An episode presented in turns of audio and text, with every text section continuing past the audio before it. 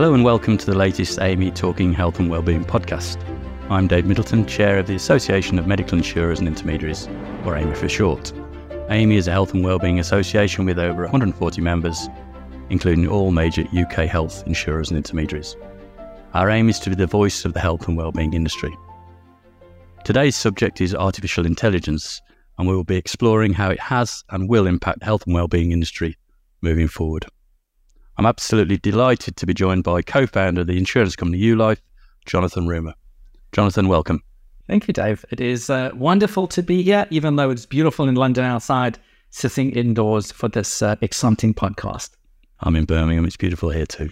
Jonathan, I was looking at your CV via LinkedIn and actually loved the comment that your mum appears to uh, agree with your bio. It did make me smile, actually. It's a nice little comment. Could you tell me a little bit more about your CV, where you've been, where you've come from, and ultimately why you ended up where you are now at YuLife. Yeah, thank you. I mean, we've got just over 40 years worth of CV there to to, to talk about since uh, since I was born. So it might take a little bit more than half an hour, although to be honest, it probably won't because I think you, you can summarize a lot very quickly. We'll start actually just there with, with, with my mom, which is kind of a random place to, to, to start. But I think it is a very appropriate place to start because a lot of where I've got now in the insurance world and everything is actually due to her. And she'll probably hear this and get gratitude from me for the first time on this journey when she listens to, to this podcast. But it was very early in uh, in my, my schooling days where I was actually a pretty average student for most things. And I started to show a little bit of aptitude in, in, in mathematics. And my mom, being a perfect Jewish mother, went to the guidance counselor and said, this is Jonathan. This is what his strengths are. He's kind of good at maths, nothing really else. What is the highest paying job he can get being good at maths? And the counselor said he can become an actuary. So from the time I was probably 10 or 11 years old, my, my mom told me I was going to become an actuary. And I did eventually. And I spent some time working at KPMG and uh, doing the life insurance consultancy. I'd practice on the life insurance side. Um, but honestly, didn't really enjoy it that much. I, I preferred the theory more than than the practice of it from a, a, a consulting perspective. Um, and always throughout the time, my real passion was on technology and startups, gadgets, anything like that that was more cutting edge and early adopting was always where my, my passion really was. Throughout that period of time, I, I tried a few startups actually before I qualified as an actuary with some friends back in South Africa. As I had very success, meaning very little, meaning learned lots and lots of lessons along the way. I used say there's no such thing as failure just uh, lessons being learned, all the great LinkedIn lingo you can stick stick in there. And then came through to London and was with KPMG and was really starting to feel this itch to to leave and to do something different. And I was very fortunate that in my last few years at KPMG, I was in a team called the uh, Tech Growth Team, and it was brilliant. It was one of these situations where a big corporate actually says, "You know what? We're going to do good, and we're going to wait to see what happens." So the team was set up to help startups in any way humanly possible and with the hope that they'd come back and buy tech services, you know, when as and when they they needed, and we did it really really well. And I found it both incredibly inspiring, but then ultimately depressing at the same time, because it was inspiring seeing all these people take a chance, trying to build their dreams, trying to do what they want. And I was kind of saying the same thing over and over again, watching from the outside. And it came to a point eventually because it was it was hard to leave because uh, you know it's hard a lot oftentimes when you when you're in when you're in a situation that's not bad but it's not necessarily right. It's hard to leave. So I think the final straw was actually fascinating. It Was a, a cartoon I saw in the I think it was in the New York Times. I saw it online where you saw two children playing on a carpet, that their trains and everything there. A beautiful picture, just drawn, hand drawn, and it says the one child says to the other, "What do you want to be when you give up?" And it really hit me hard because, you know, so what do you want to be when you grow up? What do you want to be when you grow up? And so what do you want to be when you give up? And I, and I reflected. And for me, being at KPMG at the time was in some way giving up in that it was going really well and it was a good career, but it's not what I wanted to be when I, when I grew up. So I, I took a chance and I left. And I was beyond fortunate towards the end of my period at KPMG at the time to meet with Sammy, the, the CEO and, and, and founder of, of YuLife, as he was coming up with the, the concept and as he was getting going it and started to bring in a couple of people, Sam and Josh. And I was just incredibly fortunate to to meet them. And Sammy came with the idea and said, This is what we want to do. And from a purpose perspective, it was amazing because it combined the insurance with my technology passion. But ultimately, you know, I could say it was the mission that drew me most. But to be honest, it was the people. It was just, you know, I really believed in in the team, Sammy, and the people he had started to bring together. So I said, listen, I've got to be part of this. This this is the way it's got to be. I, I really want to be a co-founder in this business. Let's let's get going. And uh, and thankfully, it happened. Interesting, you say people, because we're going to explore that throughout. Because we're talking about AI, and obviously AI has a lot of impact on, on the people. So, uh, kind of touch on that a little bit later. So, talk of AI actually goes back to the 20th century and, and before, you know, with science fiction books that I read when I was a child and what machines were going to do in the future and what decisions they were going to make. And I kind of thought, when I read them back in those days, yeah, really? Well, you know, now it's with us, as, we all know. So, in terms of AI within YuLife, what do you do with it now? Uh, and what are you looking to do moving forward? So we'll get to there in, in, a sec. I know that you you mentioned your your your reading of, of science fiction and and all, and listeners won't be able to see in the background, but behind me I've got a, a pretty large bookshelf there with a lot of fantasy science fiction books, which are filled with all of these weird and wonderful things about the future, and also also about demons and dragons, which are the best, swords, magic, all that type of stuff. But what I find fascinating, as you were saying there about you know life catching up to science fiction is in a lot of ways i think life doesn't imitate art but it's actually inspired by it. So you find that a lot of the people who are at the cutting edge of building and developing these technologies as you did read those books but decided actually i want to try and build these things. So it's fascinating that it's that often the art and the, the science fiction inspires reality because people thought oh wow that's amazing. What happens if we could actually build it? So it's absolutely fascinating how a lot of these things come about in terms of AI at, at YuLife, there's you know a bunch of categories in terms of where, where it gets used from the, the most mundane through to really the cutting edge and what's going forward. When I talk about things that are the most mundane, there's certain things that are tried and tested. So, for example, uh, within the YuLife app, we understand people's behavior within the app, not their, their well-being activities. I'm just talking about the way they use the app, how often they use the app. That we have now a model of when we know somebody is probably going to stop using it, they you know they're going to churn from actually using the app itself. And based on that behavior, we can then surface certain things or give additional rewards or encourage them to keep trying or trying different things that keeps them for longer. So the AI there in terms of app retention is phenomenal. And we have really, really good long-term engagement because of it. So this is one of those beautiful things that sits in the background. No one worries about it and it just does its own thing over time. On the total opposite end of the spectrum is a very cutting edge part of a piece of AI we're working on now, something called the U score, of course, because everything is U something. And we've got an amazing partnership with the University of Essex right now, where we're having it validated. And the U score is looking at the risk profile of a company, so of the, the cohort of the staff that are there based on their age, their location, all of that type of demographic information, and saying, based on that, this is what we expect your risk score, your U score to be. And then based on the behavior of people while they're policyholders of YuLife, you can say, well, actually, you're above it or below it, where above it means that you actually have reduced your risk because your U score is higher. So it is comparing a company's risk profile to its benchmark of what, what we'd, we'd expect. So that's at the very cutting edge of the AI going forward. Um, and then in between those things, there are a million different uses, everything from uh, preparing for podcasts to really dumb LinkedIn posts that I tend to do.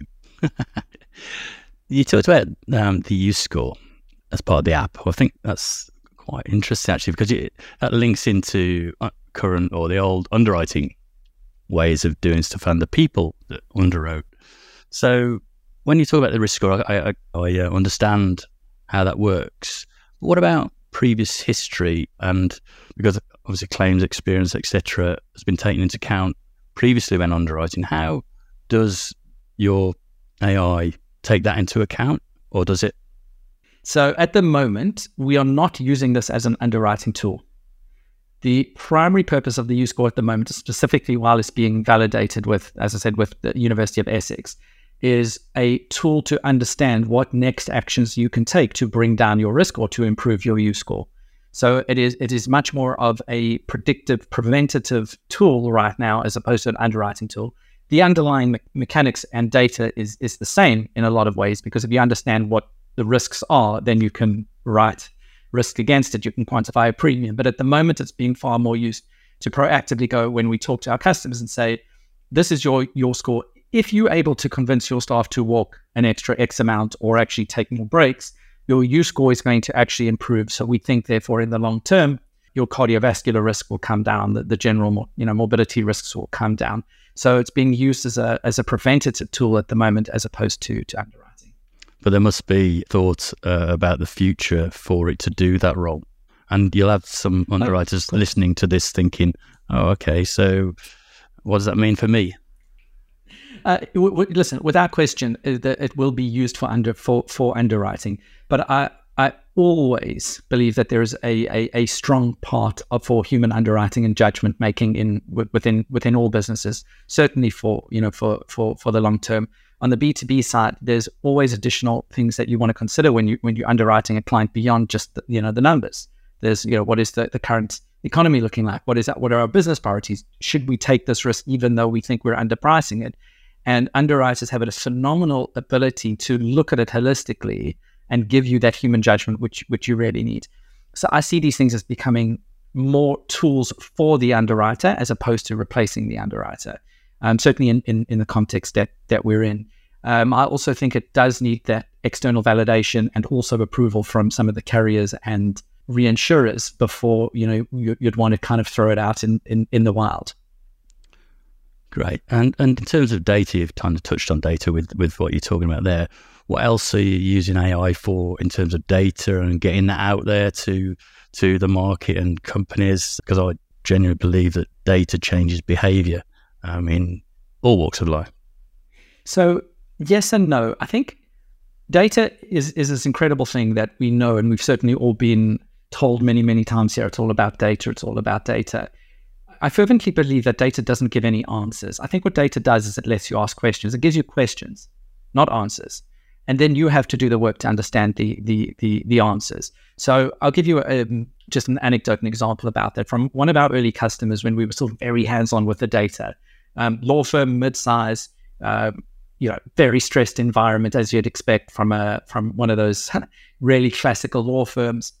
And we were looking at the data and we were looking at the, the mindfulness that was being done. A lot of it was being done 11, uh, 11 o'clock at night, midnight, 1 o'clock in the morning, and then would start to tail off. So you go, ah, that's interesting. So our data has given us a question. What is going on?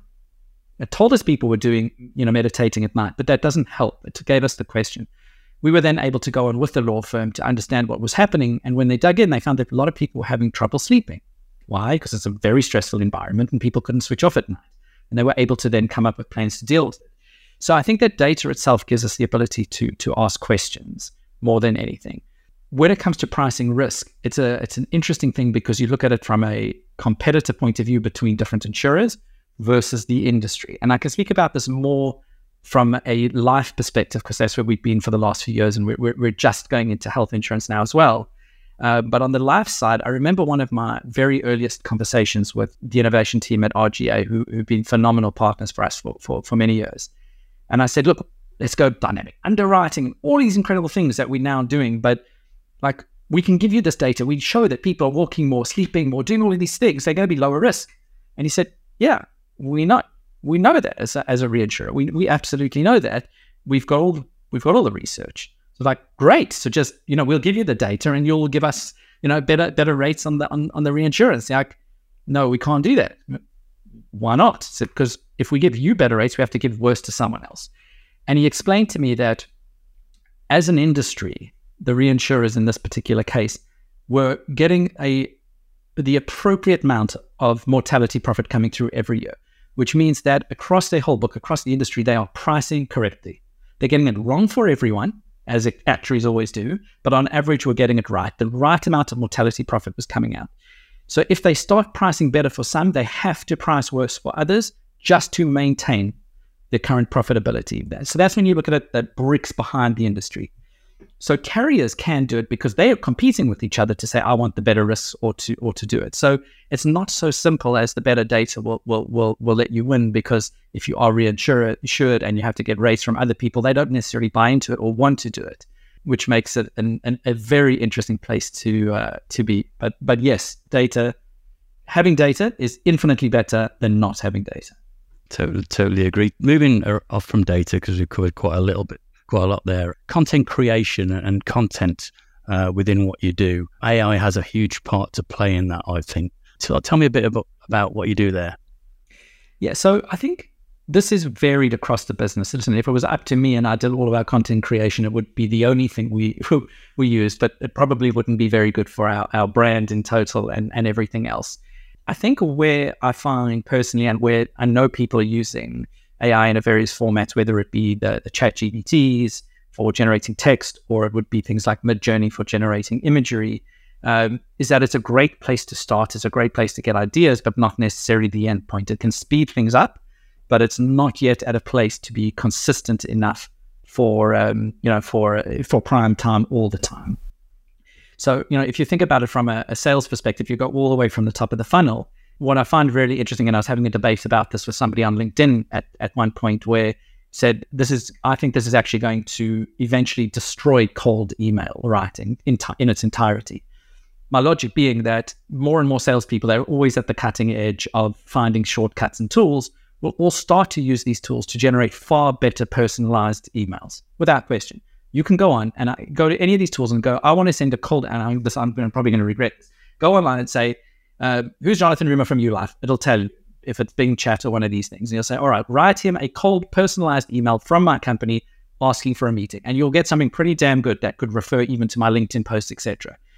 Once the quality of that for everyone goes up, then me as a, as a, as a buyer sitting there on the other end will start to ignore even the good quality emails. Because at the moment I'll look at the good quality ones, because I ignore the spam. So then I start to ignore everything, which actually means that people who can be more human and find human ways of contacting me will win again. So it's a very, very interesting thing that when the quality level goes up too much, it all becomes spam effectively, and then you have to find new ways of doing it.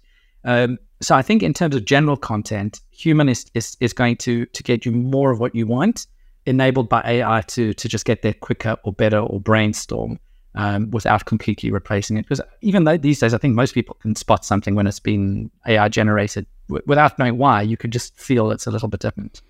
You mentioned ChatGPT uh, amongst that content creation. Um, one of the things that concerns me is how we kind of stop disinformation, how we validate information and make sure that it's factually correct when we use it, rather than just accept that ChatGPT I think number four has just come out, or other stuff like that is correct. What What are your thoughts on that? Yeah, so the world we live in at the moment now, I think the, the best way, it's an unfortunate way of looking, but uh, living, but you almost have to treat everything as being incorrect until you've personally validated it, whether it be a, a, a text that's been written or a picture that you've seen, or even a video these days, which can now also be very easily edited. So I think everybody has to have a healthy dose of skepticism. I think where tools like ChatGPT, certainly in the beginning, when you first use it and you ask it to write an essay about this or tell me about this topic, and it comes and go, wow, this thing is, I cannot believe how confident it is in the answer. But if you ask it to tell you something about a domain or a field that you know, so if I went on there and said, tell me about life insurance well-being in the tech industry in London, I'd be able to very quickly see why it's talking nonsense. And you can tell, but only when you're knowledgeable in, in, in a subject. So I think that this is something that goes well beyond just ChatGPT, which makes it easier to produce incorrect information at scale. But it just means that people have to take more personal responsibility at the end of the day because there's there's no way around these tools now. They're they're out there. They're out there. So we won't be getting a validation on the bottom saying source from ChatGPT. So I, I would, so the thing is, I don't think people should shy away from that. I've tried it in one or two LinkedIn posts that I've stuck in in like square bracket brackets, like either AI generated, human generated, AI assisted. You know what? Like it, it is what it is. It's just tools that pe- people are, are using. The fun ones, though, which are are, are, are almost there are the voice cloning ones now, which are freaky. You can go on and just within a few minutes have a, a, a model of your own voice, and you can type in and have a you can have a conversation with yourself speaking out loud, which is also freaky. There's a bit of latency in it now, but it's it's actually scary. I'm not sure when I sit here myself, actually. Oh, gosh. you sound right. wonderful, David. Yeah, yeah. Uh, Barumi, yeah, you're a South African. You've got that nice accent. Thank you. Let's talk about humans and people and, mm. and what you're doing to, because there are some fears um, in and around our industry about what uh, AI is doing to jobs. And I totally get that some mundane jobs um, going and, and into the AI world, it makes us more efficient and obviously makes us more profitable, which is great.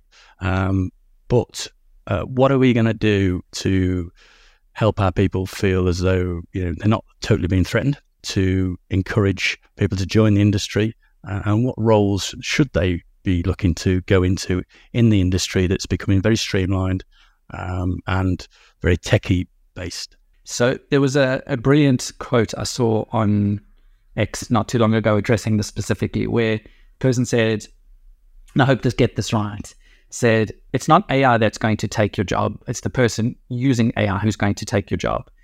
I think that really encapsulates the where we are right now, and at least for the next few years, where it is very much a tool to help people to be more efficient with what they what they do. So people who embrace it right now will be the ones who who win without question across any role in the business. Now, if I if I look at some of our insurance specialists who are responsible for some of the administration, when they use these tools to help to draft emails, to help to you know to speed things up, it's beneficial for everyone because it just makes things you know faster and quicker and and, and better. So I think in the, in the longer term, you know, the next generation of people who who joining businesses will be more native to these tools and will start using it, and that will change the way that companies hire. But that's no different to you know fax to email to anything else. The world changes, people adapt, different jobs come up. So I, I you know? Yes, there's always pain when the new technologies come out, but on the whole, um, it's generally beneficial for for everyone over time. Yeah, I, I totally agree. I think that um, we need to remove the mundane jobs. Um, at the moment, AI doesn't have emotional intelligence, which we, some of us, do. And uh, I don't think that's why I get on well with the AI. It's very simple for me. I just speak I am like it's in my head. So let's talk a bit, a bit about the future. Um, and you know, you, you, we've talked earlier on about books and the future that we read when, when I certainly when I was a kid, and, and what that looked like. If you were to kind of stare into the future now, what what can you see, and, and how does it look? And you know, will there be a robot one day that uh, thinks and talks like a human with emotional intelligence? That you can answer that last, but you know, hmm. what what what's what's coming next? The truth is, I, I really don't know, but I know that I'm going to enjoy enjoy every step along the way because I'm going to try out each new thing as as it comes along. And I think, you know, for me personally, that's that's certainly just the way that I do these things. Is is I love to just be part of the hype and and, and jump on the bandwagon as early as possible. I think with a lot of the the AI hype and everything at the moment now, it hasn't settled as to what the you know what the, the direct pathway will will be, um, because we're always good as humans in complicating everything.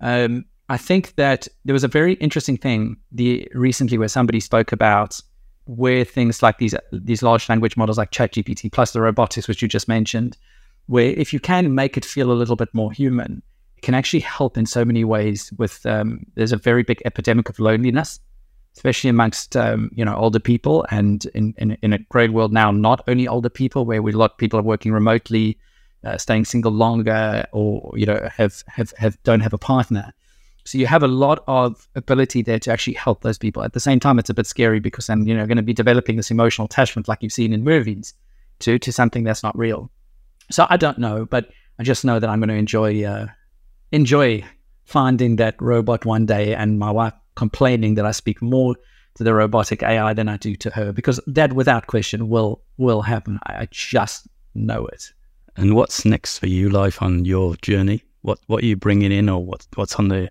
kind of roadmap? Yeah, thank you. We're we're we're very busy at at the moment. Uh, the the big news today that would have been in the news. Um, so a short while ago, for anybody listening, is, is, is that we've now uh, just partnered with Bupa to go into health insurance.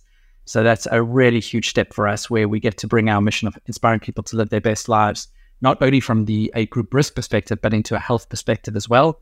Um, and we're coupling with that with some phenomenal international expansion with uh, the US and South Africa. Um, and yeah, just just going from strength to strength. So a lot uh, a, a, lot of fun on a on a daily basis. And anything particularly interesting AI wise that you can kind of let us into? What what are you researching? Yeah, so I, I, I, don't know if I can tell you just yet. So we, we're playing around with, with quite a few things. I think a lot more around the personalized prevention and pathways of care. So that's something we're playing around with quite a, a, lot at the moment now. And it's something I hope sees the light of day in not too long. The tricky thing there is exactly what you were talking about is um, misinformation or not providing things that are, are, are accurate. So it's a bit of a challenge to make sure that the answers that are given, especially when it comes to someone's health and well-being, are things that you really want to back up. You know, it really needs to be real. Um, so we're playing around in, in, in that space at the moment, which I think will solve um, some really big issues for big companies who have uh, multiple providers and people don't know where to go to get the appropriate help. So, so that's one that I'm particularly excited at the moment now that we're uh, we're playing with.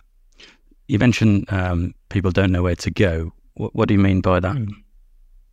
So often, if somebody's feeling something or something's gone wrong, whether it be a mental health condition, a physical health condition, um, or, or any form of ailment, if they're at a big company, often there's there's uh, multiple services. There's it might be a virtual GP, there might be an EAP, there might be an occupational health. Uh, you know, there's a lot of entitlements that they have both at a company or through a, a, a, societal perspective with the NHS. And often people don't do anything because they just don't know where to go to get help or the appropriate place, and they get pushed from pillar to post. Um, so this is a, a, tool that we're looking at to, um, yeah, to just to really help with that. I um, when I think about, I have another hat, which is an advisory hat. And uh, if you're in a business and you've got group life insurance, group income protection, private medical insurance, you might have an EAP attached to all.